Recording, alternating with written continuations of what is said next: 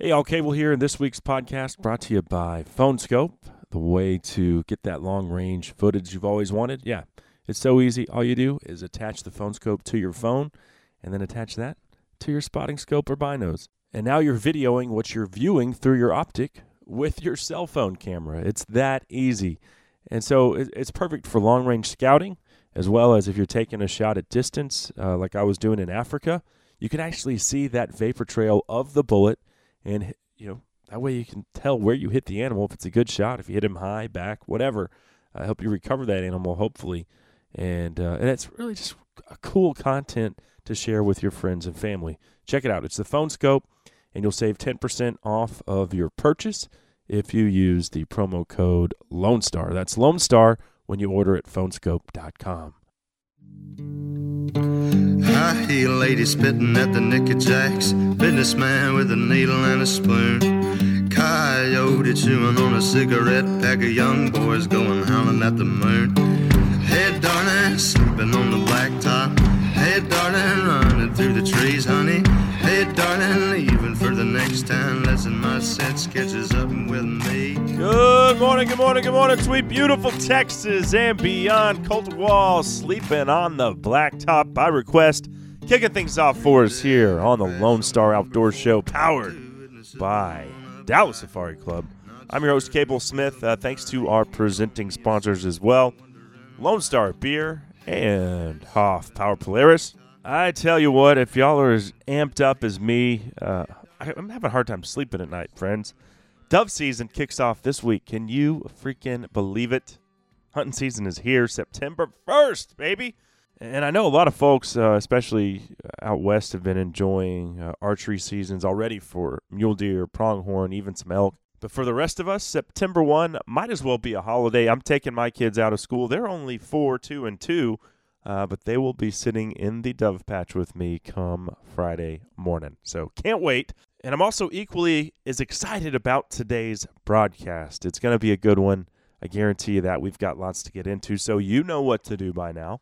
Pull up that stool a little closer to the campfire here. Uh, pour yourself another cup of coffee out of Granddaddy's beat-up old thermos, the one he passed down to you, and the one that still has mud caked on it from four duck seasons ago, because we are ready to rock and roll. So off the top, all you duck hunters, waterfowlers, and conservationists, get ready, because we're going to examine the uh, waterfowl survey count that was just released by the U S Fish and Wildlife Service, and we'll do that with Ducks Unlimited's chief scientist, Tom Moorman. Uh, we've got the fifth largest projected fall flight ever, uh, so that's nice. But there were some alarming trends in this survey. Uh, mallards down ten percent. Green-winged teal dropping rapidly as well. Widgeon and scop uh, numbers in decline. Oh, uh, that's kind of concerning. There are also other species that did quite well. Uh, gadwall up significantly again. Uh, pintail on the increase too, so... Uh, as well as blue-winged teal and, and some others.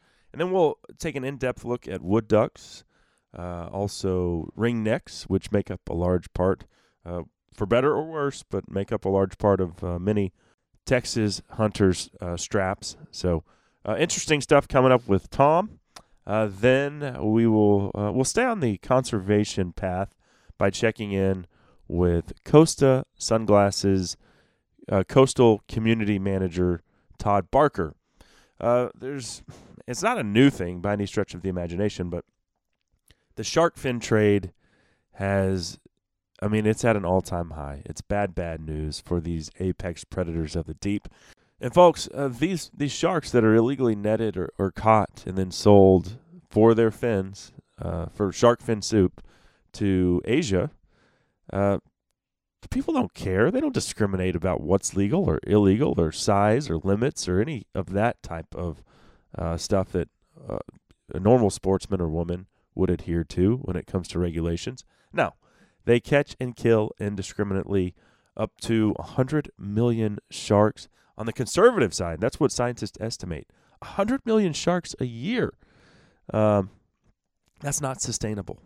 So we're going to dive into that topic with uh, Costa's Todd Barker, and uh, and also take a look at their partnership with OCEARCH, a nonprofit organization which is solely dedicated to shark conservation and their campaign, Don't Fear the Fin, Fear the World Without Them.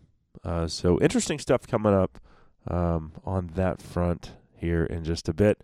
And then we'll spend a couple segments live at the Pulsar headquarters in Mansfield. Well, it's not live. I taped it. But we went to Pulsar Night Vision and Thermal Imaging headquarters in Mansfield, Texas earlier this week. Sat down and spent a couple segments with James Sellers, the president of Pulsar. Uh, talked about a couple new units that just hit the market in the Pulsar Trail lineup, the Helion Monocular, also the Core uh, Thermal uh, Detachable Rifle Scope as well. So uh, interesting stuff. And, and we'll specifically talk a little bit about the application of monoculars for scouting. Is it legal? Is it ethical?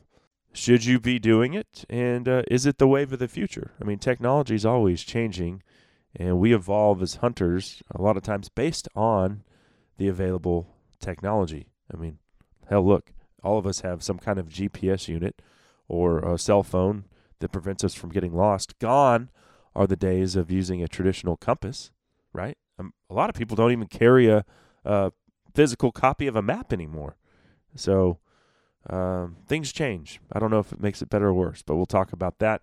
So there you have it. Uh, that's what's on the docket for today. It's going to be a good one. I'm excited. Hope you all are as well. A couple other things to mention. The uh, Texas Trophy Hunter Extravaganza in Corpus Christi, of course, postponed due to Hurricane Harvey. And so our uh, thoughts and prayers go out to all of our friends and, and fishing guides uh, along the Texas coast and entire Gulf Coast region. Bad stuff there. So uh, we'll keep them in our thoughts this week and moving forward.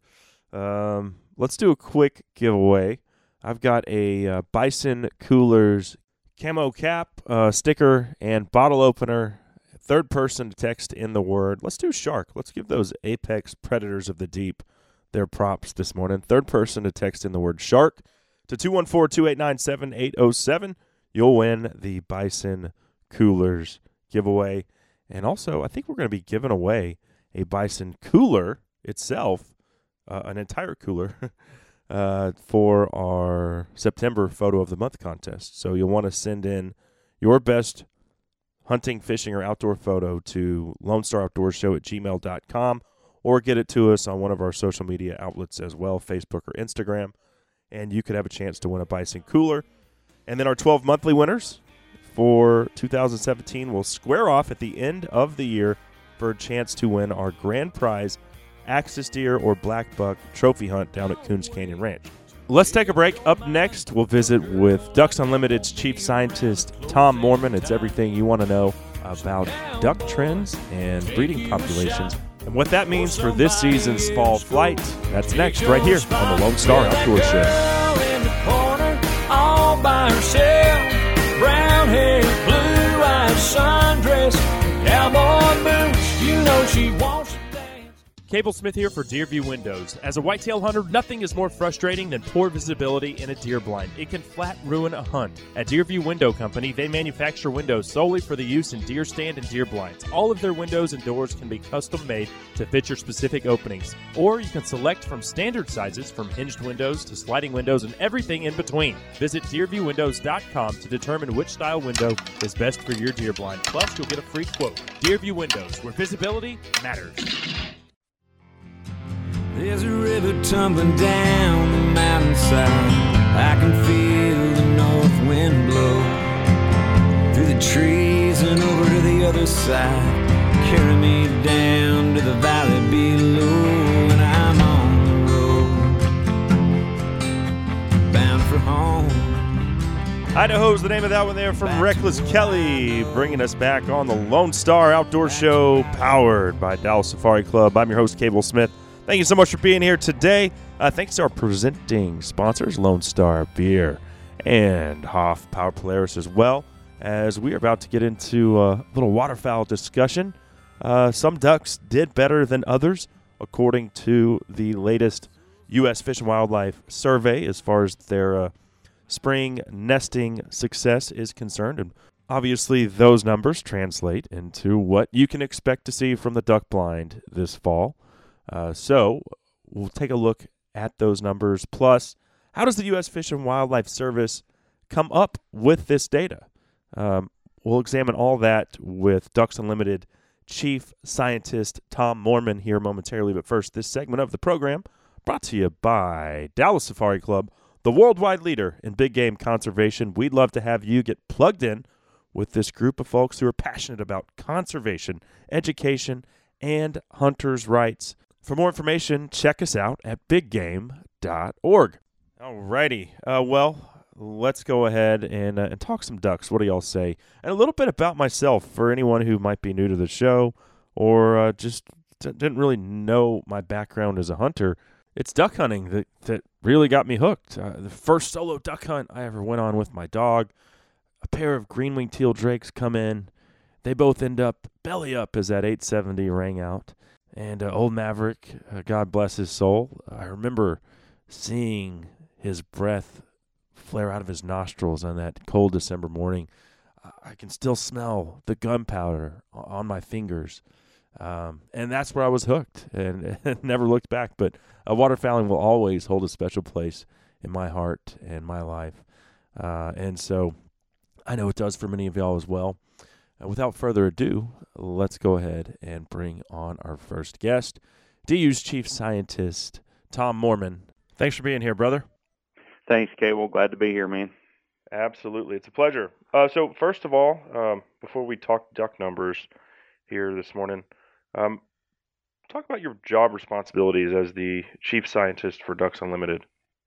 Okay. Uh, Chief Scientist for D U really is a position that ensures uh, oh, D U has always been science-based. Everything we do is based on the best available science, and so the Chief Scientist is responsible for making sure that continues. I do that through working with a bunch of uh, colleagues, uh, each of our regional offices in the United States, therefore, has science staff, and then I also work internationally with our colleagues in Ducks Unlimited Canada and also south of the border with our colleagues in Ducks Unlimited de Mexico, mm-hmm. or D U M A C. And collectively, we all uh, make sure that we're doing the right things in the right places, making the best investments on behalf of the birds, uh, getting the, you know, the maximum return on investment, uh, all those kinds of things. Uh, I also work with, uh, you know, lots of universities and other partners to do uh, and coordinate a lot of research to make sure, again, that we're asking the right questions, focused on the right issues, and trying not to get any surprises in the sense of what we're doing out on landscapes to do conservation for these birds. Okay, right, right. Well, so what are you typically doing this time of year? Well, um, as it turns out, this time of year, I am, you know, this gets to be a time of year where we're pretty busy with lots of meetings, and about every five years or so, we update Ducks Unlimited's International Conservation Plan, and this happens to be the year that we're doing that, mm-hmm. so we're about, uh, I'd say midway maybe through that process. Uh, we hope to have that done by next spring. And basically, all that involves is bringing and making sure that we're reviewing and bringing forward all the new information and folding that into our conservation plan that ultimately drives what we do in our highest priority conservation regions, you know, the prairies, western boreal forest for breeding birds, uh, Central Valley, California, lower Mississippi Valley, and Gulf Coast for wintering birds. Mm-hmm. And, you know, just building that foundation and keeping our uh, you know, our information current and making sure, again, that we're focused on the right things. Okay. Well, you know, Tom, a lot of uh, a lot of the time, and I sometimes feel like we beat our listeners over the head with this uh, statement, but it, it's absolutely true. And when it comes to big game, we always talk about how hunting is conservation, but it's the same thing with ducks. Uh, I mean, I, I know at its core, um, it's the sportsmen that are supporting Ducks Unlimited, going to the banquets, volunteering their time, their energy, their money. Um, and it's because we all share that passion. We love to duck hunt. We love to get out there in the blind with the dog, with our buddies, and watch the sun come up. And, you know, if we shoot some ducks, that's gravy. It doesn't really matter the species. At the end of the day, whatever the hunting, it always goes back to conservation. Absolutely. Uh, you know, Ducks Unlimited is here because of hunters. Uh, waterfowl conservation as an enterprise is only successful because of hunters.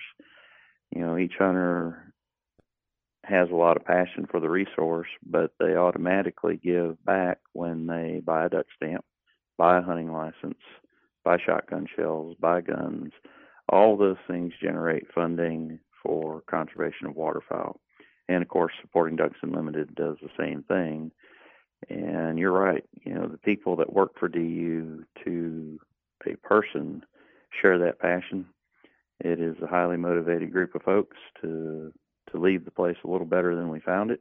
And in terms of waterfowl, that means, you know, working to sustain habitat conditions that produce waterfowl indefinitely so that, you know, maybe one hundred years from now, somebody's on a, it won't be probably you and me, but mm-hmm. somebody's on a radio interview having this same discussion. Mm-hmm. And so, yeah, it's really, really important. And I tell you, we see some trends in hunters, uh, hunter numbers that are declining. So I would just encourage listeners to take somebody hunting, take somebody maybe that's never been exposed to hunting, or take a kid hunting, and develop that next uh, supporter for conservation. Mm-hmm, mm-hmm. Yeah, uh, Delta Waterfowl had a great uh, piece on their in one of their recent magazines. It was about the declining number of hunters, and we covered that on the show. And a lot of our listeners were like, "That's baloney." There's or, or, or social media followers said, "There's no way. I see more people at the boat ramp right now than I ever have. There's no way that numbers are declining." I'm like, these are based off of duck stamp sales. You know, that's where we yep. get the number. It's it's not uh, somebody's opinion. Our, our our ranks are declining. So going back to what you said, uh, challenge everyone out there. It can be a college buddy of yours that's never gone duck hunting, or like you said, take a kid. Uh, but challenge challenge everyone listening to take somebody that's never sat in a duck blind out there this year. Don't worry about them stealing your spot. At the end of the day, um, the important thing is we need more hunters in the field. So. Um, Absolutely.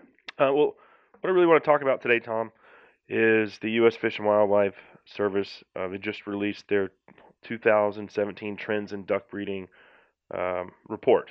For the layman, it's just the waterfowl survey that comes out this time every year. What constitutes the survey area? Okay, well, there's a traditional survey area that basically covers a lot of geography, actually. Mm-hmm. Almost all of the prairie pothole region of so the northern Great Plains would include uh, transects over states like Minnesota, uh, South Dakota, North Dakota, Montana, and maybe a couple others. And then you move up into Canada, and you got uh, transects over Manitoba, Ontario, uh, Saskatchewan, Alberta, and then some even up into the western border forest of those provinces, and then on up into Alaska. So the tr- traditional survey area is pretty expansive and covers basically all of the most important breeding areas for waterfowl production on the continent. And there's also an eastern survey area that's a little bit newer. And so if some of your listeners or hunters are maybe in the Northeast or Great Lakes states, there's a survey there as well. Mm-hmm. But the one we're talking about today really focuses on, you know, sort of the ten species that are most harvested and most important to hunters that are coming out of that really traditional, people sometimes call it the duck factory. Mm-hmm, mm-hmm. So the boreal forest is not part of that? It is. You know, we call it the other duck factory. Um, it is surveyed not quite as intensively. I mean, that's what like where uh, widgeon and, and uh, bluebills and a bunch of other that's ducks right. end up. That's right. Uh, a lot of widgeon, a lot of scalp. Um, you know, if you got any sea duck hunters out there, most of the scoters are grown there, produced there. So that kind of an area, but it's, you know, it has a low density of all the species almost, mm-hmm. and, but because it's so vast, it actually can produce a lot of ducks, and the habitat is, is pretty reliably consistent. So even if the prairies go into a drought, the western boreal is still going to turn out some birds. Mm-hmm. And that's a good thing, right? Because if it was not there, then we go in a drought and things get pretty bad pretty fast. Right. But uh, but that's not the case this year. So yeah, yeah. Well, uh, some species that are not listed on here: wood ducks, ringnecks, ruddy ducks. And I really don't know jack diddly squat about ruddy ducks. I think I've shot a couple in my life. We just don't see them very often, so I, I don't know anything about ruddy ducks, to be honest with you. Uh, wood ducks and ring necks, however, they make up a, a nice part of our bag here in Texas. Ring necks have probably saved more hunts for North Texas duck hunters than any other duck out there. Yeah. And they get a bad rap. People call them blackjacks or tank turds or whatever. Uh, but they're a sporty little duck, and uh, I've certainly enjoyed harvesting quite a few of them over the years. And the dog doesn't discriminate; she doesn't care. So, nope. uh, what's but what is uh, what's going on with ringnecks? Why are they not a part of that? And I imagine wood ducks are not a part because they just breed. I mean, we have them breeding in Texas, so I imagine it's just yeah. too hard to count them. Yeah.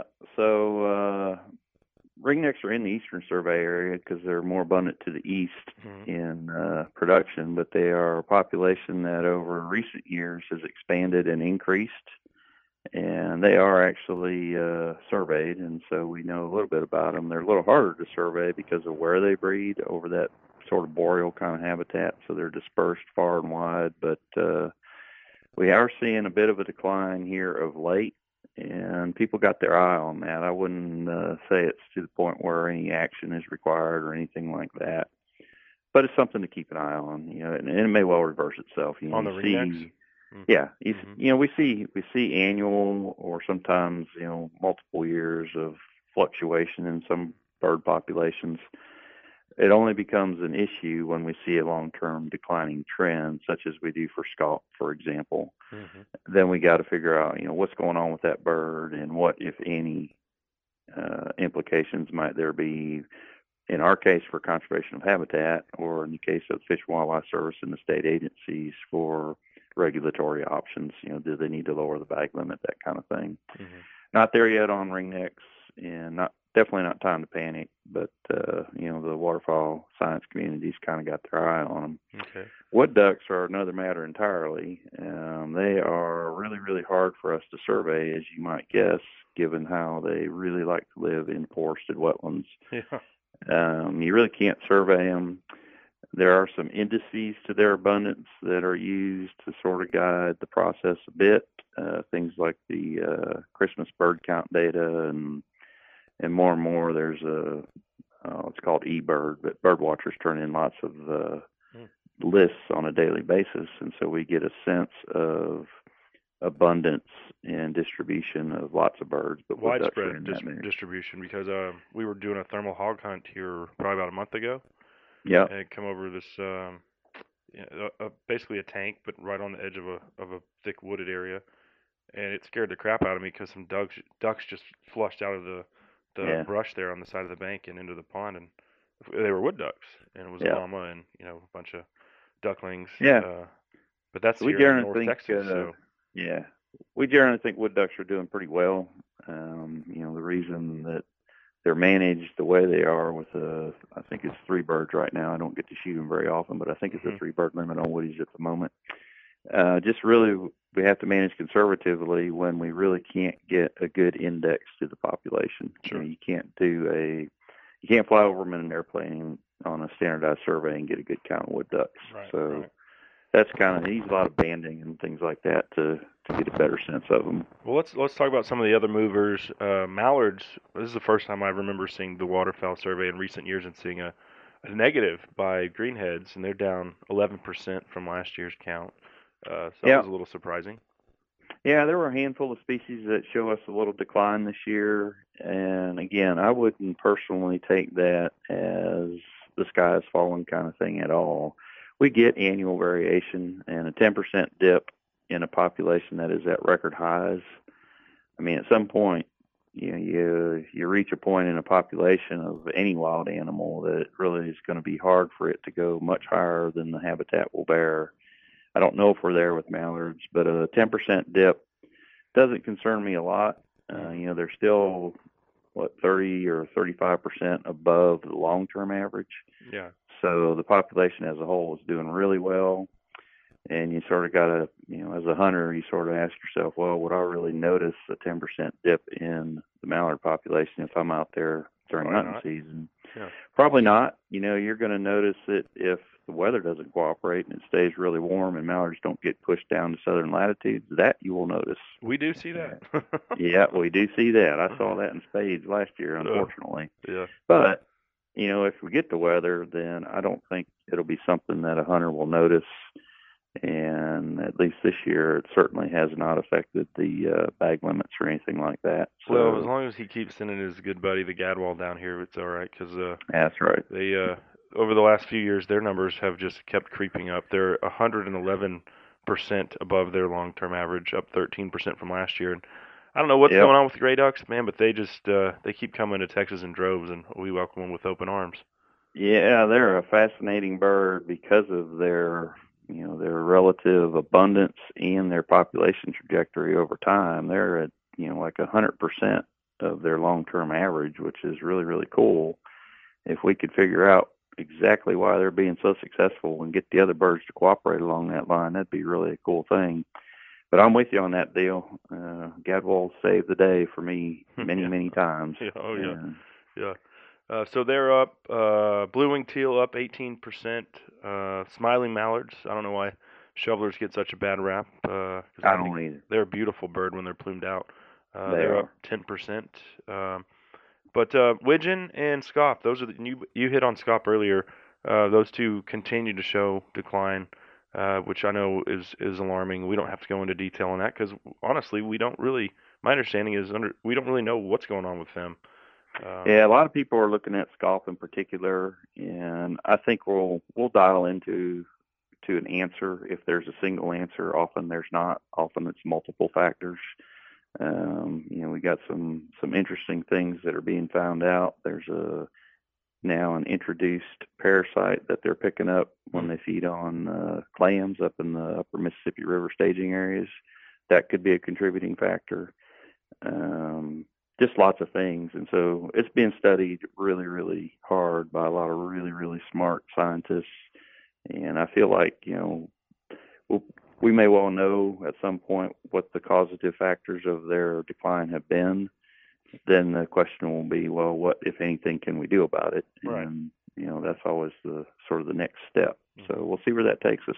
Yeah, and I guess widgeon kind of nest in that same area, and so they're... They do, yeah, you know, and they're down this year. Again, you get this annual dip, um, but keeping in mind that they're also still above their long-term average, mm-hmm.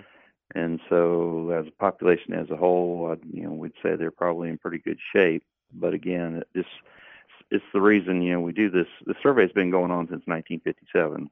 And so we've got this really long body of information on which to to sort of manage the birds, but also to understand the nature of long-term population trends and annual variation. And if we get one that's really sliding over the long term, you know, that's the time that we all sort of dial in and say, okay, what's going on here? We better better figure this one out fast. Mm-hmm. No doubt. Well, um, one bright spot on here is... and there are others too, but one that stands out is the pintail, because we saw Spriggs, the bag limit, go down to one bird uh, across the entire continent for this coming season. But now we're looking at this uh, the survey, and they're up eleven percent from last year. So I know that it was only like one hundred, maybe one hundred fifty thousand birds that uh, on that original count when the number was, uh, you know, when they decided to drop the number to one. So maybe next year we'll be back up to two. Who knows? It'll be close. Um, you know, there was a bit of a, uh, an increase this year, which is a good thing.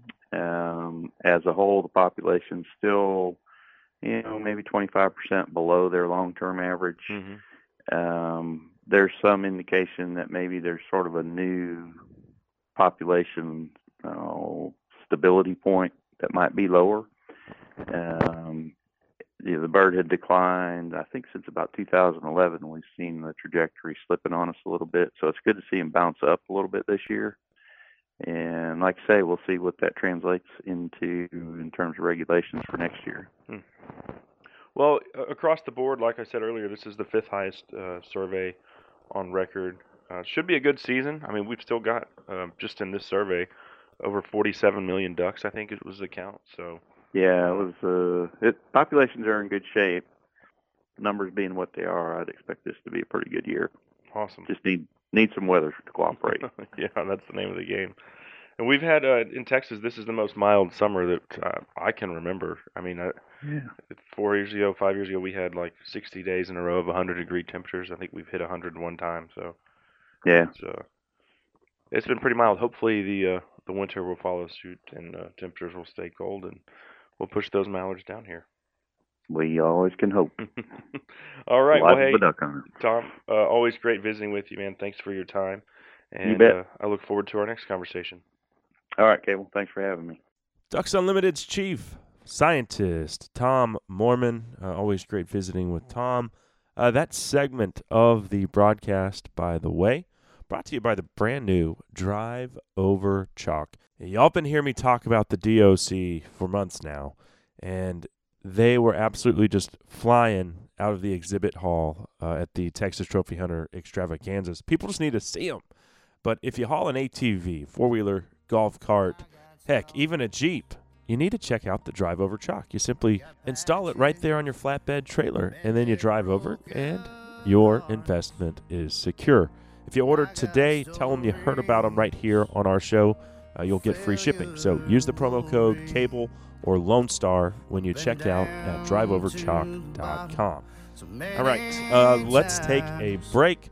Up next, we'll keep the conservation discussion rolling by checking in with Todd Barker. He is the Coastal Community Manager for Costa Sunglasses. And we'll head into the blue abyss and get into a little shark conversation next right here on the Lone Star Outdoors Show. Well, I drank whiskey and I've smoked weed, been hopelessly addicted to the pain surrounding me, and I've been lonesome. In the market for a compact track loader? Then check out the Bobcat Advantage, where Bobcat track loaders squared off against other brands in a variety of tests and challenges. Whether you're looking for performance advantages, uptime protection, or quality design, Bobcat compact track loaders are the best built machines in the industry. But don't take our word for it. Watch the videos at bobcat advantage dot com or see Bobcat machines in person at Bobcat of Dallas and Louisville, Fort Worth, Cedar Hill, Longview, and now McKinney. Visit bobcat of dallas dot com or call four six nine, five eight six, zero zero zero zero. Hey y'all, Chris Letzinger, online sales manager at Cinnamon Creek Ranch here, reminding you we're not your typical archery club. We're a one-of-a-kind archery facility with indoor and outdoor ranges, full pro shop, and six different three D courses. Cinnamon Creek was designed by hunters for hunters. Located in Roanoke, Texas, we have over two hundred three D targets to hone your archery skills. Call eight one seven, four three nine, eight nine nine eight or visit us at cinnamon creek ranch dot com to visit our new online store. That's cinnamon creek ranch dot com. Hey everybody, it's John Dudley from Knock On T V, and you're listening to the Lone Star Outdoor Show. For the south coast of Texas, that's a thin slice of life. It's salty and hard, it is stern as a knife. Where the wind for blowing up, hurricanes for showing, snakes how to swim, and the trees how to lean. There's little Guy Clark, south coast of Texas, bringing us back on the Lone Star Outdoor Show, powered by Dallas Safari Club. And uh, our thoughts and prayers go out to the south coast of Texas and the entire Gulf Coast region uh, with all of the uh, incredibly horrendous weather uh, regarding Hurricane Harvey. Uh, so we're keeping them in our thoughts today. I'm Cable Smith. Thank you so much for being here. It's a pleasure to be talking outdoors with you. Uh, we're going to talk some sharks, um, some shark conservation, actually, coming up here in uh, a minute. But first, this segment of the show brought to you by two Texas traditions, Lone Star Beer, the national beer of Texas, and Rudy's True Texas-style barbecue, where you can stop in for breakfast, lunch, or dinner after the hunt anytime. That's right. Uh, maybe just got off the lake. Either way, Rudy's True Texas-style barbecue. Okay, uh, let's go ahead and bring on Todd Barker. He is the Coastal Community Manager for Costa Sunglasses, a longtime supporter of our show. Uh, Todd, thanks for being here, man. Thanks. I uh, really appreciate inviting me. Absolutely, absolutely. Well, you know, our show is a, a big fan of, of Costa Sunglasses, um, and been involved with Costa Del Mar for gosh, like probably six or seven years now. Um, and I'm I'm really pleased when I see the conservation initiative that, you know, Costa is so passionate about. So talk a little bit about your job responsibilities. I know you're very involved with the uh, OCEARCH um, partnership that Costa has developed over the last decade or so. Yeah, definitely. Um, so my job over here, um, I'm the, the coastal community manager. So I help with uh, various marketing initiatives, um, uh, targeting more of our uh, coastal consumers here at Costa. And OCEARCH is really our main partnership um, with, uh, you know, on the on the business side on coastal. And, you know, you know, OCEARCH is, is their own organization, but we've been a partner with them uh, since they started over eleven years ago. Uh, Chris Fisher, the, the founder of OCEARCH and the expedition leader, um, has been a friend of ours uh, for, for probably twenty years at least. So he had that show, um, Offshore Adventures, mm-hmm. on uh, E S P N Outdoors uh, a long time ago that we were a sponsor of. And when, uh, you know, when Offshore Adventures, um, you know, went away and E S P N Outdoors uh, stopped filming or producing those uh, those shows, you know, Chris founded OCEARCH, uh, you know, for a need to generate data on sharks and um, and kind of fill that gap. And, you know, we jumped right on with Chris and supported his mission, uh, you know, and his new mission um, for, you know, to try to help uh, help sharks and uh, and really kind of, you know, help uh, other folks, you know, understand their importance for uh, for the oceans. Uh-huh. Okay.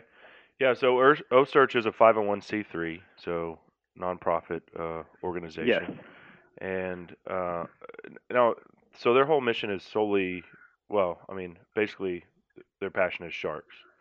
Uh, is that Definitely. Correct? I mean, yeah, no, for sure. I mean, sharks are, you know, an apex predator and, you know, crucial for, for healthy oceans. Absolutely. I mean, you can't have, you know, you can't have a healthy ocean without healthy shark populations. It's, you know, they're the lions of the sea, or, you know, they, mm-hmm. they're, they're crucial. And if sharks, um, you know, go away or, uh, you know, leave the oceans in any uh, major numbers uh, in population, you know, the, the subspecies, the subpredators explode, and then the bait fish, you know, get eaten up by the subpredators, and the whole just ecosystem and food chain goes out of whack. And, yeah. you know, so it kind of, you know, OCEARCH really, you know, under, started understanding this when they were, um, you know, down fishing in Central America. You know, Costa Rica and Panama and a lot of these Central American countries have been heavily involved in the shark finning trade for a long time. And they were down there filming Offshore Adventures, and they sort of became uh, aware of the issues down there. And, you know, globally, uh, sharks are, are really in trouble. There's, there's some healthy shark populations in the, in the United States, which I think in a lot of ways is why we have such healthy fisheries here, or we have great fisheries. Um, but, you know, globally, sharks uh, sharks are in trouble. And, you know, there's there's been a data deficit in shark science. And, you know, how it, it's a pretty hard thing to do to put, you know, capture a two thousand pound great white shark and, you know, be able to conduct scientific experiences uh, or experience experiments on them and, and not kill them. Yeah. You know, yeah. It's, it's it's it's kind of a tough it's a tough thing to do. And that's what so, I was going to say is people can catch them, but releasing them alive is very difficult. And and that's even like a species to species thing. Uh, like hammerheads, for example, fight like hell. And for everything I know about them, it's very rare to release, you know, a, a hammerhead alive that's of any significant size. Yeah, exactly. And, and, and, you know, and that's kind of really what OCEARCH is in a lot of ways is, you know, they're fishermen. They're, you know, combining their, their practical knowledge of, of the ocean and fishing and, and, you know, those techniques and, uh, and skills. And then they're bringing in the academics and the scientists on, um, on expedition to have access to these, you know, uh, large fish that they would never have access to otherwise. I mean, mm-hmm. scientists are great at science, but they're not the best fishermen in the world, and vice versa. So they really combine the, the practical and the academic and, um, and, and allow these folks to collaborate on the ship and, um, and conduct as many uh, studies as possible on these large sharks at one time and then release them. Mm-hmm. Well, and, and I'll say this, there's a, the sport of shark fishing, I think, is only gaining in popularity. I mean, it's a, it's a rough crowd of some interesting people. I've, uh, Certainly. I've gone down to the Texas coast and spent a weekend with them before. And, you know, and I've caught smaller sharks just while out bay fishing, but I mean, that's a, a dedicated group. But I will say their mindset, for the most part, I mean, there are guys who post fit pictures of huge dead sharks that they've killed and seem to be really proud of it. But for the most part, these guys want to tag and release these fish. And, uh, you know, they want to catch a giant, but they take more pride in putting that fish back into the ocean alive uh, than they ever would killing it. And I think that uh, it's nice to see that mindset. And then, but you do have, uh, you know, you do have shark fishing tournaments. You have to bring the fish in, so it's dead, um, to weigh it, and and that's unfortunate. But uh, by and large, I think our population, at least in the Gulf Coast area, uh, our shark populations, and this is just from what I've uh, come to understand from our Texas Parks and Wildlife Coastal Fisheries Director, is uh, that they're doing pretty good. And maybe that's because we're a little more civilized and we don't, you know, we don't participate in the shark fin trade. Um, but globally, you know, it's kind of alarming when you say the guys from OCEARCH went down to the, the Caribbean and and uh, you see these populations being decimated now. And are those fins sold to Asia? Is that where the the market really is? Yeah, it's uh, really uh, China and Japan are, are the largest consumers, uh, are really the only consumers of. Of you know the shark fin trade, and it's and it's really shark fin soup, and you know and like you said, you know it, you know scientists and, and a lot of uh, folks here in the Gulf are are seeing a, a large amount of sharks around in healthy populations, and I think that that's you know fairly fairly accurate. Um, you know, there's been, like you said, there's been a lot of uh, you know practices in in, in ethics and catch and release on sharks in, in the United States, and um, a lot of shark species for the last twenty years have been Uh, protected in the United States, so we're starting to see, you know, that rebound, that rebound here, and uh, and and that's a good thing to see. But um, you know, a conservative estimate from scientists is that a hundred million sharks are killed every year. Goodness um, gracious. And yeah, and primarily it's Asia and Central America on the Pacific side, and you know, third world countries and remote areas where this stuff's occurring. I was, uh, I saw, uh, you know, news link. Um, on the internet last week, there was like uh, hundreds of thousands of sharks found just dead in uh, in, in a cooler in a in a ship fishing uh, some illegal protected uh, fishing grounds off the coast of Panama. There's some uh, there's some reef systems out there, and there was a you know commercial fishing organization illegally fishing there and just taking you know all the sharks they can get. And it's not just large sharks. I mean, they're taking small sharks. They're taking anything that comes uh, comes on the line. Mm. Um, mm. So, but but yeah, I mean, it's it, it's a it's an alarming problem, and you know, it's a it's a problem that I think you know uh, a lot of people maybe don't really know about, and uh, and certainly something that's important to uh, you know raise awareness about. But you know, really really what OCEARCH is trying to do is you know their their key focus right now is the the North Atlantic white shark. Um, you know, the great white sharks are are federally protected. They're obviously like kind of the most well-known shark mm-hmm. uh, in the ocean, uh, but they're also one of the ones that we know the least about, just because, you know, like talked earlier about the size of the sharks and how it's hard to to study them and, and work with them. Um, but they don't know, at least in the Atlantic Ocean, they don't know where they breed. Um, they are, we're fairly confident they know where they uh, give birth, which is uh, at least one of the sites, which is off the coast of uh, of Long Island up in New York. But, um, you know, OCEARCH is, you know, they, they have the shark tracker online, which is, you know, super interesting to check out if you, I'm, I'm assuming you've probably looked at it, but, oh, yeah. you know, you can see where these sharks are, are swimming all and all around the, uh, the, the East Coast of the United States. And every now and then I prefer not to look at it before I go to the beach. Right. Uh, yeah. They, uh, it's a little crazy how close they get. And there's some in the great whites kick around in the Gulf sometimes as well. And, uh, I'm sure there's more in the Gulf than we probably know, but uh, you know they, they you know they're they're they're putting these trackers on, on these sharks and trying to map out where they're going and and looking for correlations between kind of when there's a large mature male and a large mature female or multiples in certain areas at certain times of the year. That helps generate data to uh, kind of figure out their their life cycle and and, and protect those locations. Mm-hmm. Okay, well let me ask you this: how does Costa support the initiative? Uh, obviously, I mean, y'all are partners, but at the end of the day, uh, there has to be some kind of financial backing by Costa to make that worthwhile for OCEARCH. So, um, how do how do we support their their mission? Yeah, well, the the main way to support OCEARCH right now and how Costa uh, has brought in the partnership uh, recently is through our our OCEARCH collection sunglasses. So um, we have uh, we launched it this summer.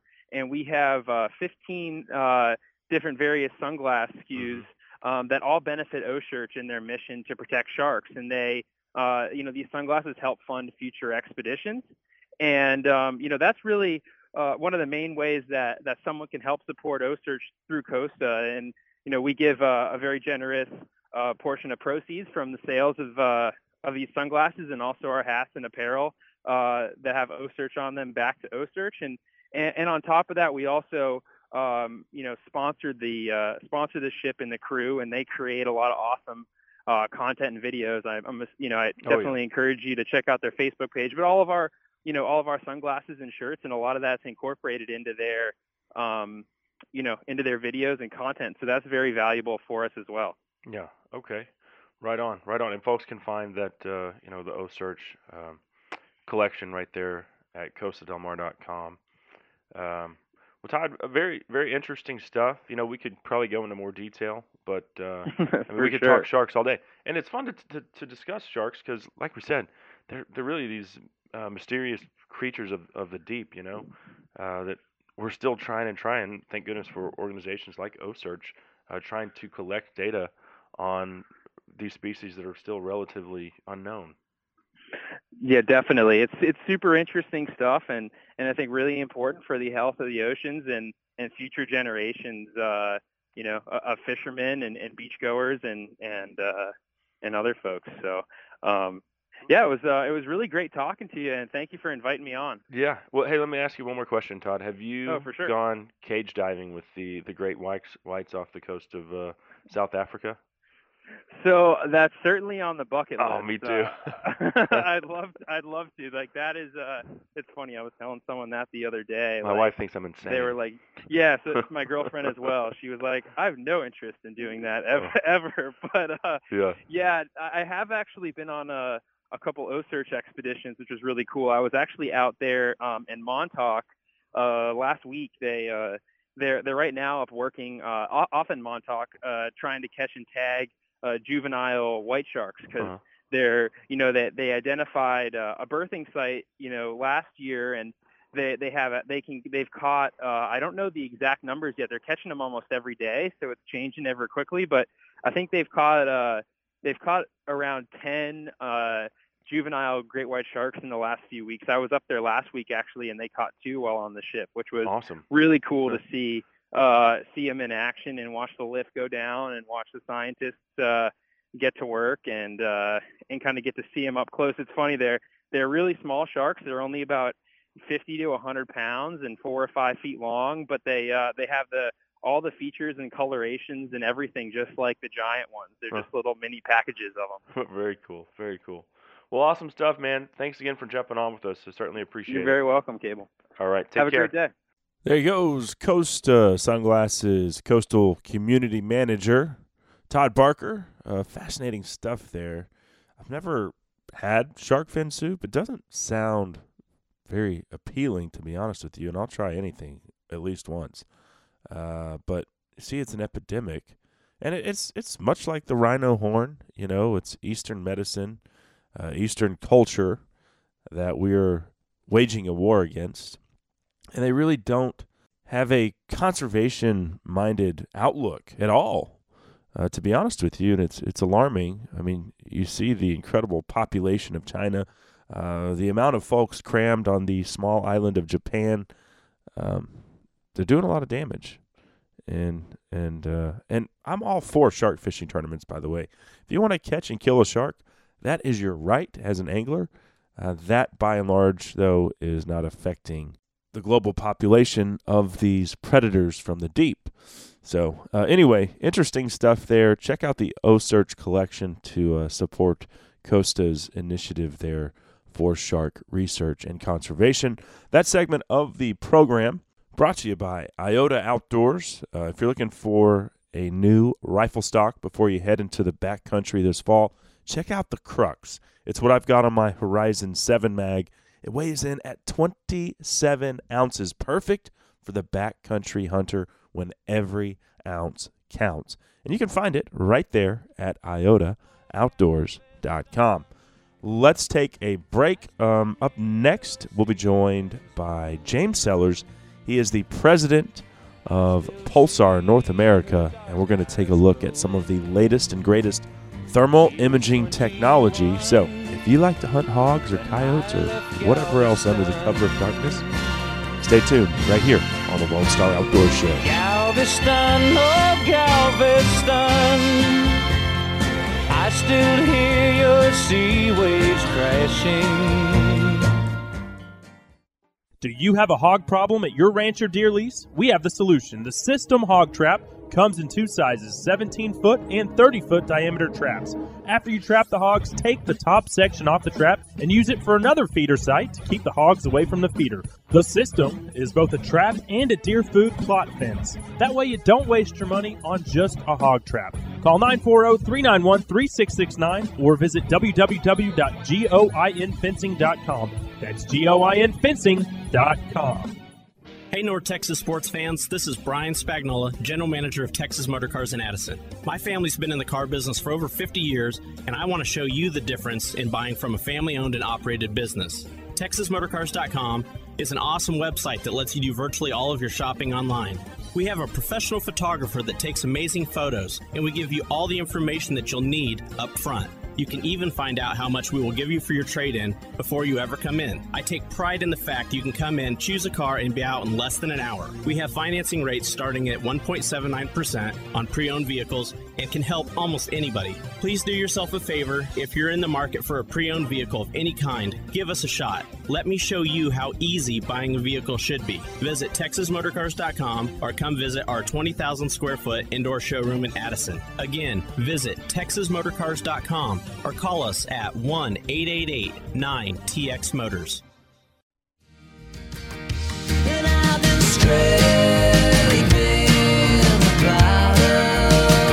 I lost my solid ground.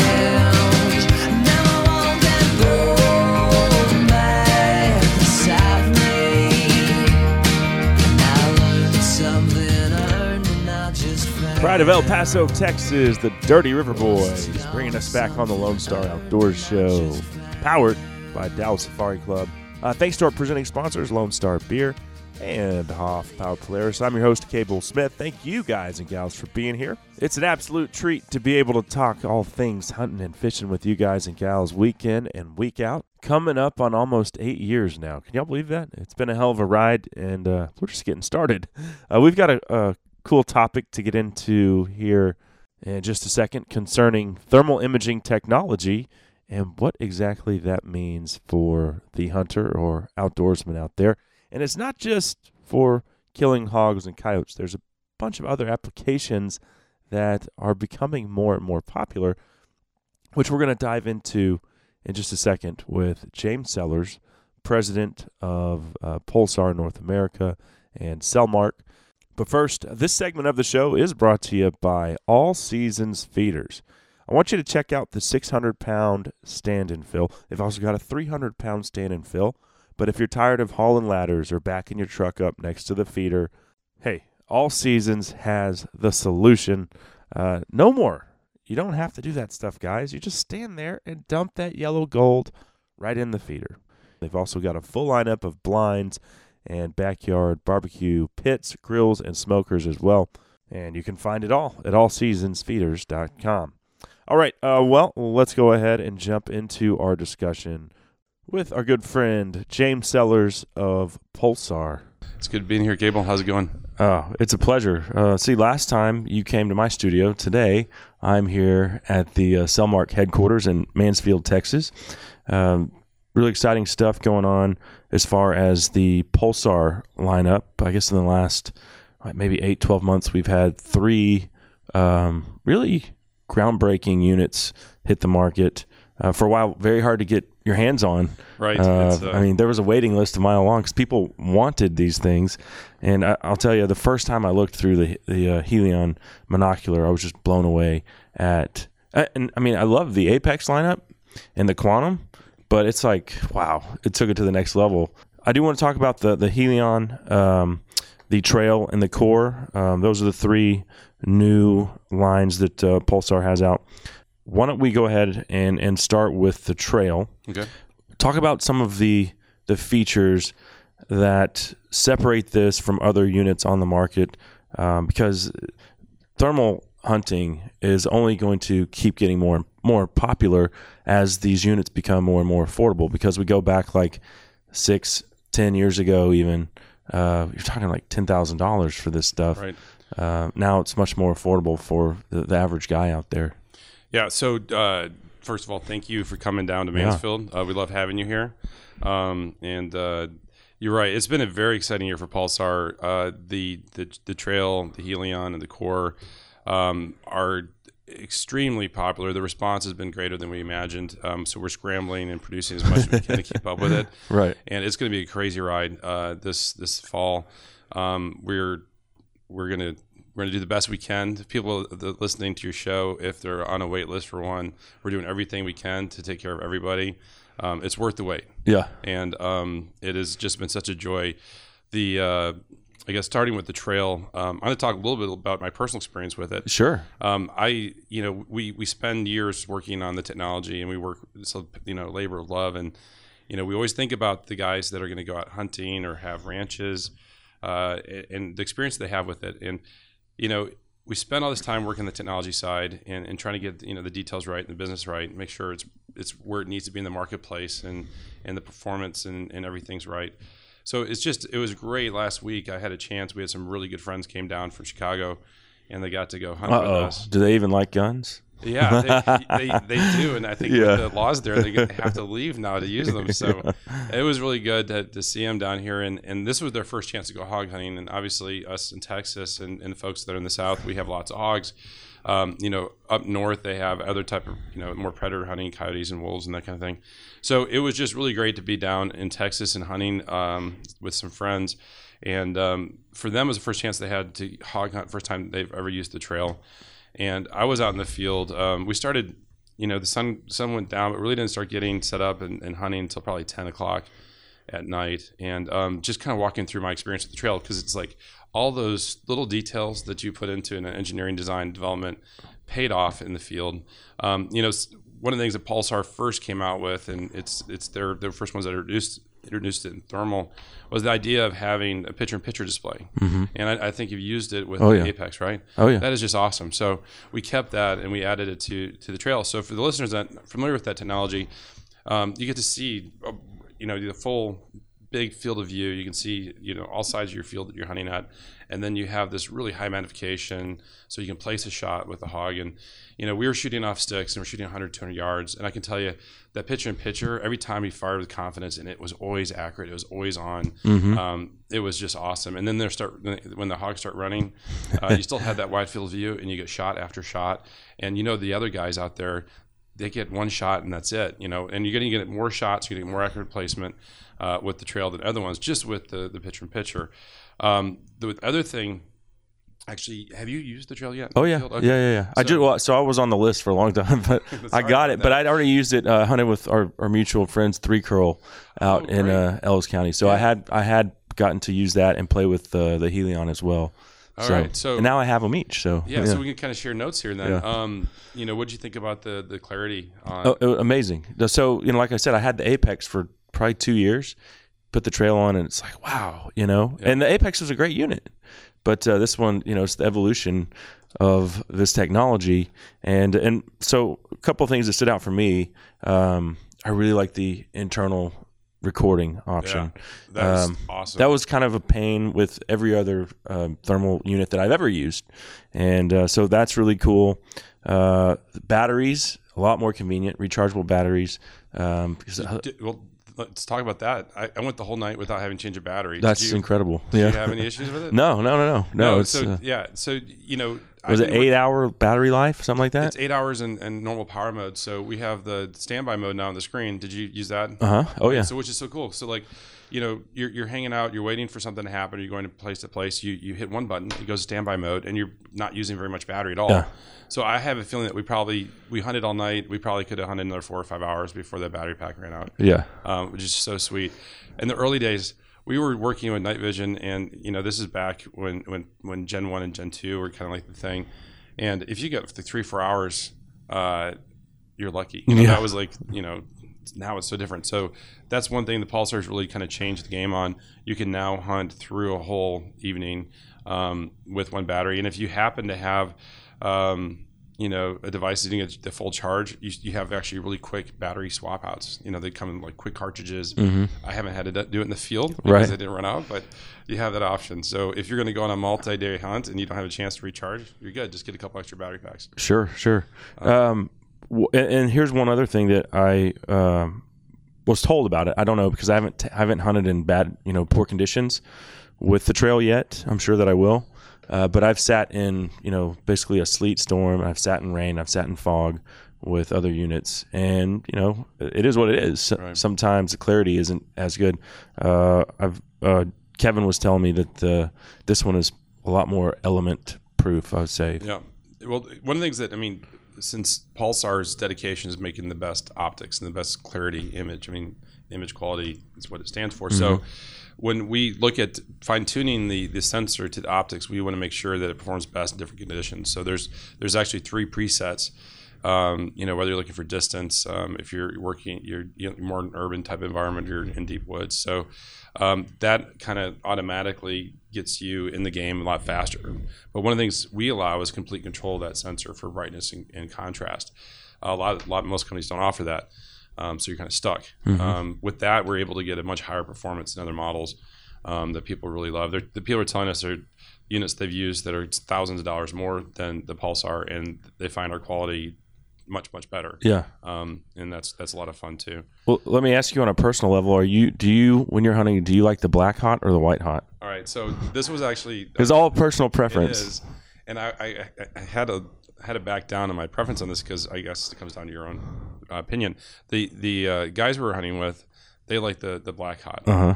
and um, because they say that it looks like an animal, and, and you know the, people want to see a hog looks like a hog, they shoot a hog, whatever. I disagree completely. I think it's completely the wrong way to go about it. I like white hot because I just feel like you can, you just it just pops out at you and you uh-huh. can really see what you're shooting at. I don't know. What what do you prefer? Uh, so I like to uh, use the white hot for detection. Oh, right. Yeah, for sure. Oh, for detection. And then sometimes, you know, I, I, I feel like maybe you do get a little better picture when you turn on black hot. So it's more natural. But for sure, when I so when I'm out looking through a field with yeah. uh, the Helion, I usually leave it on white hot, and then sometimes I have the scope on, on black hot. Yeah. So, a tip is you definitely want to make sure you, you pick a good reticle for whatever your preference is. Um, if you go white hot, then you do a black, you know, or, you know, different type of reticle. That'll get you good shot placement. Mm-hmm. Um, well, very cool. Um, what do you think about the menu? Uh, so I haven't haven't worked my way through all of the features. You know, it's sometimes you get equipment that it takes just a, there's a little learning curve there. Yep. It's it's user friendly. Um, and I've I've seen other thermals where it's like if you don't read every every word in the manual, you you might as well. It's like trying to understand Greek. So actually, I think that's a good point, though. I mean, you, you hit one button, it records. You mm-hmm. hit it again, it stops oh, recording. Yeah. Um, you know, you tap the, the screen display, you change the magnification. You don't have to mess with the menu if you don't want to. Yeah. Um, but that's actually a good thing about it. It's really easy to use and control in the field.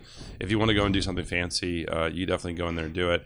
Um, I don't know. I found that the. Uh, I guess that yeah, I didn't have to work my way through the meeting. Yeah, it was just like it just, you, you can yeah. have a hunt. You you can shoot accurately and confidence at night. Um, now you've been hunting at night for a long, long time. Yeah. Um, anything you thought that, you know, if you're the first time consumer shooting, you know, a trail or doing thermal hunting, is there anything that they need to prepare for that? Oh, so my dad has never hunted a day in his life. Uh, ever. Yeah. He's gone. I think he he went on one duck hunt with me, but he just took pictures. He's a he's a bass fisherman. Okay. So he loves outdoors, loves hiking and camping. In fact, we're going to New Mexico on a backpacking trip here in uh, two weeks. And I have a mule deer tag and he's going fly fishing. So that's awesome. Yeah. Uh, but I took him out with uh, with Three Curl. And okay. so him and his it was him and two of his college uh, fraternity brothers. They're not big hunters either. They're just like, let's go. We want to. We want to go get some hogs. So I said, okay, Dad, we'll we'll set it up. And uh, no, it was user friendly enough for them where they got just a basic rundown and no problems for the entire evening. So really, I could say there's nothing to tell somebody that hasn't used it. It's, well, what did they think of the experience if they've only hunted? Oh, they were they they want to go back. I mean, they were just like, I, I can't. We we had a hard time. The grass was really tall. They hadn't like right now is when they're. Uh, cutting corn, you know, yeah. and, and so now it's prime time. We went a little early.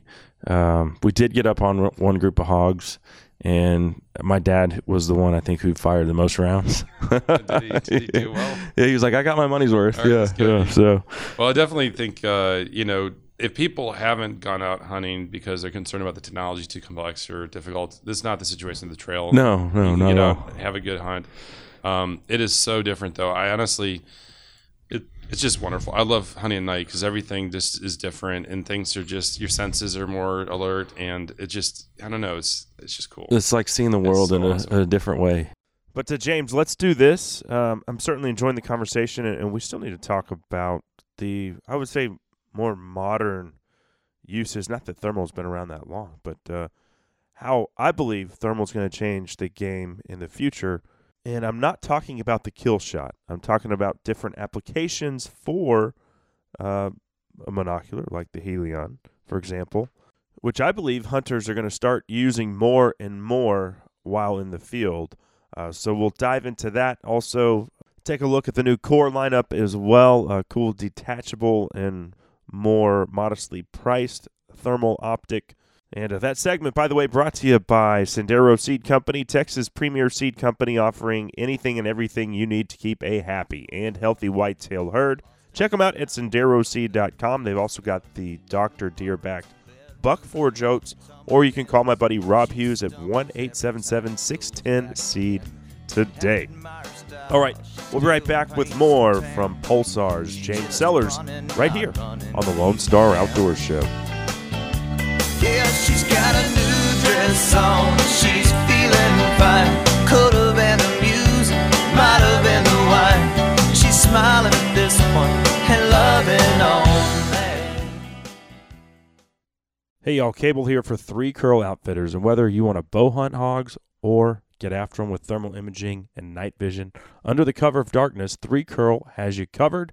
They've got the latest and greatest thermal imaging and night vision technology. They hunt unlimited, I mean, just thousands upon thousands of acres of ag fields. Or if you're a bow hunter and you want to sit in a stand and wait for the hog to come to you, uh, they can do that as well. Check it out, three curl dot com to book your next hog hunt. Hi, I'm Craig Boddington. I'd like to invite you to become a member of Dallas Safari Club, one of the world's leading hunting and conservation organizations. As a member, you'll receive Game Trails magazine, a monthly newsletter, and invitations to our monthly meetings and special activities. Join Dallas Safari Club, an international organization based in Dallas, supporting hunting and conservation worldwide. For more information, call eight hundred, nine, G O, H U N T or visit our website at w w w dot big game dot org. Howdy, folks. I'm Lee Hoff Power for Hoff Power's Outdoor Superstore in Gulfway, Texas. I hope you're enjoying the Lone Star Outdoor Show. We've been a title sponsor for a number of years now, and we're proud to be a part of it. I'd also like to thank you for making Hoff Power's, once again, the number one Polaris dealer in Texas. Please keep buying your Polaris products from us. Send us your friends, your neighbors, all your hunting buddies, and I promise we'll keep giving the best deals on a brand new Polaris in all of Texas. Whether you're looking for a Polaris for work or play, whether you need a regular Ranger or maybe a Ranger Crew, an R Z R, they've got an all-new Ace that you need to come test drive. We've also got four-wheelers from a youth model all the way up to the all-new Sportsman one thousand. For your Polaris headquarters, Hoff Power's Outdoor Superstore in Gulfway, Texas is who you need to see. All or get on the web and contact today. You can check us out at h polaris dot com. That's H is in Hoff Power, polaris dot com. Or you can come see us at Highway eighty-four West in Gulfway, Texas. And folks, Hoff Power's has been in Central Texas for over fifty years now, and we couldn't have stuck around this long if we were steering you wrong.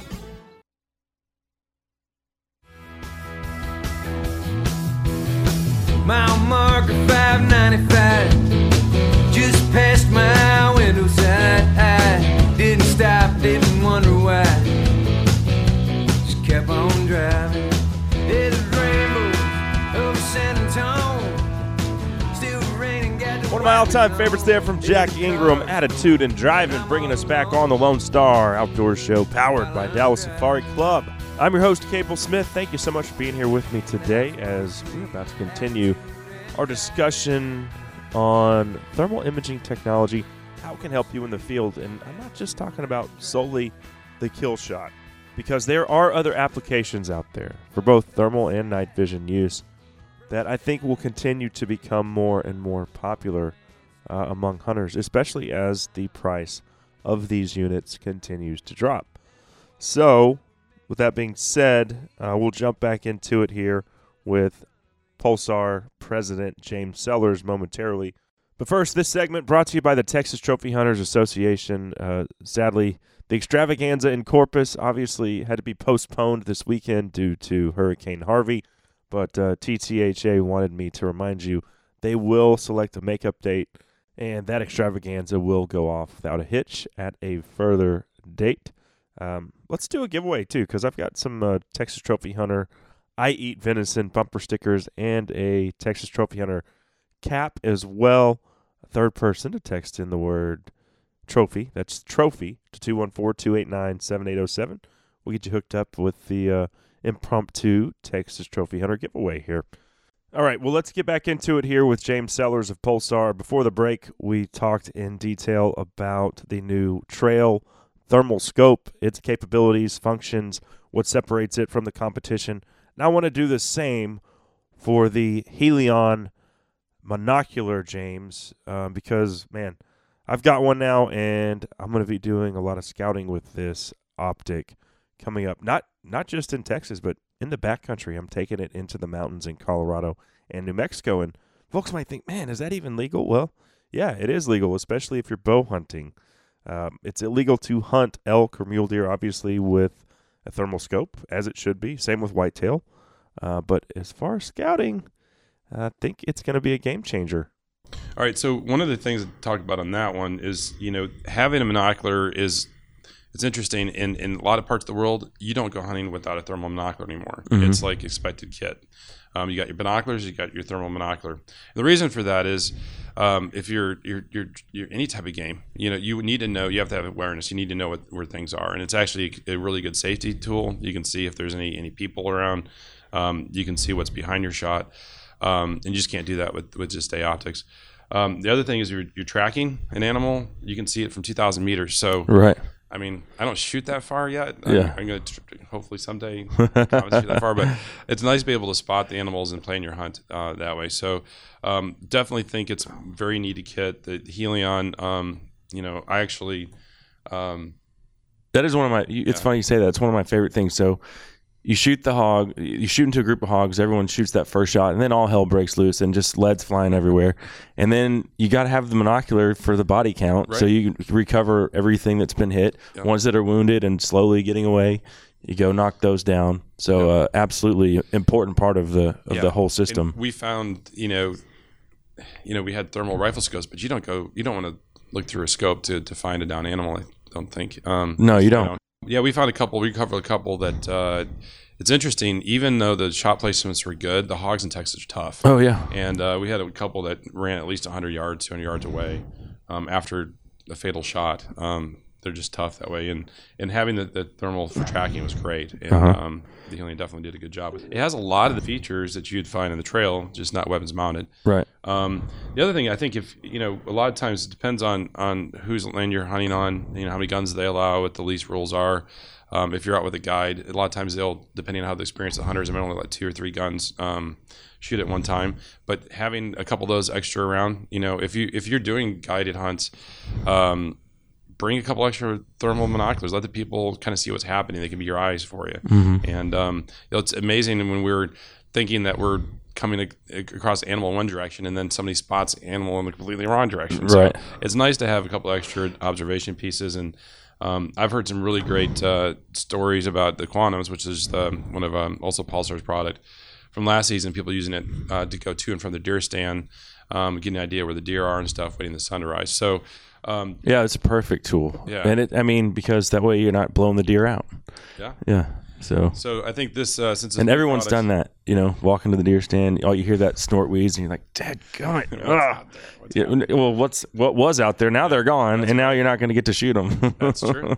Yeah. Cause you scared them off. Yeah. So I think, um, you know, the, uh, the Helion is brand new product. Uh, everybody is excited about it. Everyone's using it, get great feedback.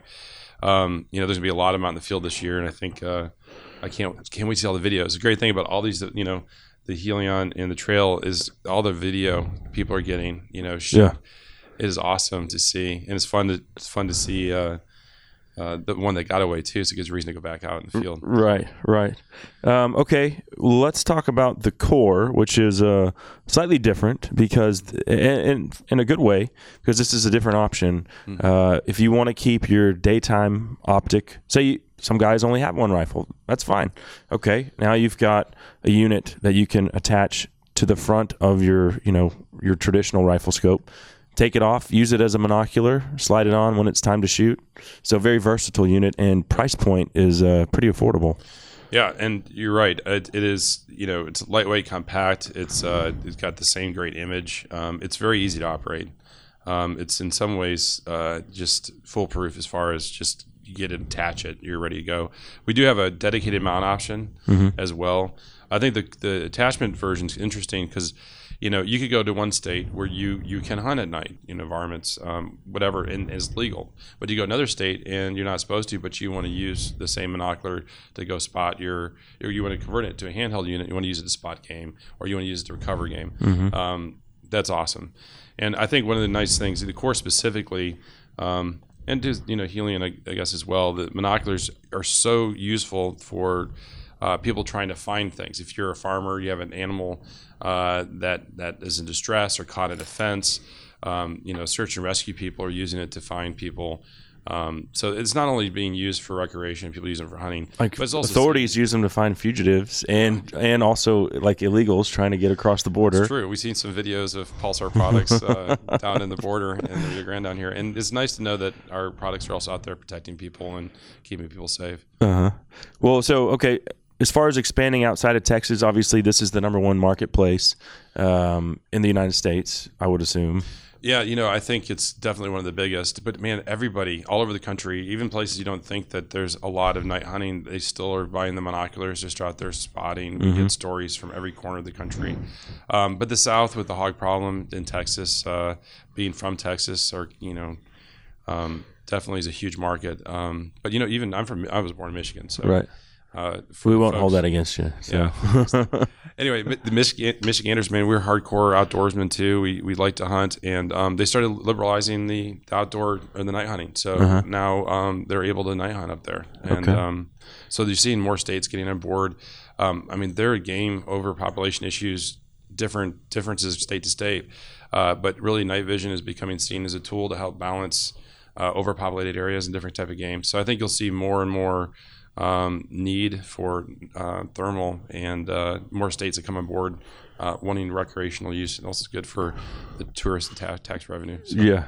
Well, okay. So, and just my own personal take on on the hog pop problem is there's really only three ways to try to get that under wraps. Like if you're really serious, I like to go hunt them for fun. Mm-hmm. Yeah, they tear up my deer leaves from time to time, and they're a pain, but I'd rather them be there. Some folks, farmers, they don't want them there. Right. And so you can either shoot them out of a helicopter, you can trap them, or you can use thermal. I mean, yeah. those are your options. Because you just me or you going out there with a, sitting at a corn feeder with a traditional rifle, we're right. shooting one hog. We're not doing the landowner any favor. That's and that's true. Why pe- people want to complain about, oh, well, landowners are so greedy. They won't let me hunt hogs on their place for free. Yeah. You're not doing them a favor if you're shooting one hog, yeah. you know, once every two or three weeks. That's doing nothing. They're taking the liability, letting you on their land. Now tell them you have a thermal scope, and then you, you might be able to show them a little better results. Yeah. Change the game. Absolutely. You might get some more access. And it, so I, I think there's a couple things, too, with this, you know, hog hunting in general. I, I know that there's some farmers out there that are, are actually getting some good revenue uh, working with people to take hogs off their land um, and helps limit the damage to crops. It's cool, but um, you know, there's a a lot of folks that like the hog meat, and mm-hmm. uh, oh, it's delicious. If, if we can get more, uh, I don't know. This is kind of going to the legal side, but I think you have all this re- this resource. I mean, we have an abundance of hogs. Um, it'd be really great to see if we can get more of that hog meat used in, in whether it's animal feed or uh, human consumption. I know there's a lot of F D A and mm-hmm. laws around that. Uh, so one of the things I'm advocating is, you know, let's try to get more of that meat approved um, and make sure that we're harvesting it. In, in well, hell, we way. ship it all to Europe. So yeah. it's it's good enough for them, but it's yeah. right in our backyard and we can't, we, yeah. you know. So I, I know there's some limitations of how it can be used now and, and um, you know, anyway, let's see what we can do to get more of that utilized, and, and then that would get more people taking them if, if they knew that they could sell the meat or eat the meat. Um, and uh, there's some hog sausage, man, that's to die for. Uh, it's so good. So. Yeah. Okay, well, uh, where can folks go? Uh, Pulsar N V dot com is the is the website. Right, that's the corporate site. Mm-hmm. And uh, our, our products are, are – I mean, all the major stores. Um, you can find it in uh, Gander Mountain. Actually, just put an announcement. They're adding it at Cabela's, uh, Bass Pro have it available. Um, a lot of places have it available online, like Optics Planet. Optics rather. Planet's a great yeah. place to uh. get optics. They do such a good job. Um, and uh, you know, I think uh, they have a great assortment of Pulsar products. Um, great support. Um, yeah, there's a lot of good places. And if you get a local store um, near you that carries Pulsar. Um, they're, you know, going to be authorized working with our team. So, you know that you're getting it from good people. Oh, yeah. Um, and and if you order at uh, from the Pulsar website, use the promo code Lone Star, and you'll get a nice little discount there. So, very cool. But we, we've been pushing that, but no one's been able to use it because they're like, they don't want to wait that long. Wait. Yeah. So, I know you guys have to get take care of your dealers first, obviously. So, uh, that makes total sense. But it is a nice discount, so y'all check that out. Uh, promo code's Lone Star. Uh, I encourage everybody to uh, to check out the trail, the Helion, and the Core, uh, because I, I truly believe uh, for, from someone that's been hunting with thermal for about a decade, this is it's game changing. Yeah, it's great, and get more of your friends and family that haven't hunted at night before out there with you when you do it. Uh, we all got to do our part to get the the next generation hunting. Yeah, so we gotta do absolutely. That. Well, thanks, James. Thanks yeah. for having me. Hey, well, it's good seeing you again. I hope to see you again soon. All right, brother. Thank you. All right, there he goes, James Sellers, president of Pulsar North America. And uh, a little more information. I did call uh, because I want to go back to using that thermal in the backcountry to spot the monocular, the, the new Helion. Um, I did call New Mexico Fish and Game, and uh, it's totally legal, especially since you cannot mount the Helion onto a weapon. So you're safe there. Um, and it's not night vision, so it's not like you're looking through like goggles or whatever. Um, and then if you're bow hunting, which I'll be doing in Colorado, um, it's also legal, is my understanding. Uh, called and left a message with Colorado Parks and Wildlife. So I'll follow up on that front uh, here in uh, hopefully next week I'll have an answer. But I don't see how, and, and I'm not saying, I mean, it is a little weird to say I'm taking a thermal monocular uh, to help me find game at nighttime. I don't know that it's unethical, though. Um, it's definitely new technology, but hell, we've been implementing new technology. I mean, hell, years ago, folks balked at the idea of a compound bow, and then everyone started shooting compounds, and then the compound guys said, no, we don't want crossbow guys hunting during the regular archery season. That just always continues to evolve, so I think this is the next evolution in uh, scouting anyway. Uh, cool stuff on that front. Uh, thanks again to James for dropping by. Uh, unfortunately, we're out of time, so thanks to our other guest as well, uh, Todd Barker of Costa Sunglasses, and also uh, Tom Moorman, uh, Chief Scientist for Ducks Unlimited. I uh, also want to say thanks to all of our sponsors for making this show possible. We wouldn't be here without their support, and we wouldn't be here if it wasn't for you guys and gals tuning in. So thanks to you, the listener, for being a part of Dallas Safari Club's Lone Star Outdoor Show. Until next time, I'm Capel Smith saying, y'all have a great week in the outdoors. Honey, don't you be yelling at me when I'm cleaning my gun. I'll wash the blood off the tailgate when deer season's done. We got one more weekend to go, and I'd like to kill one more.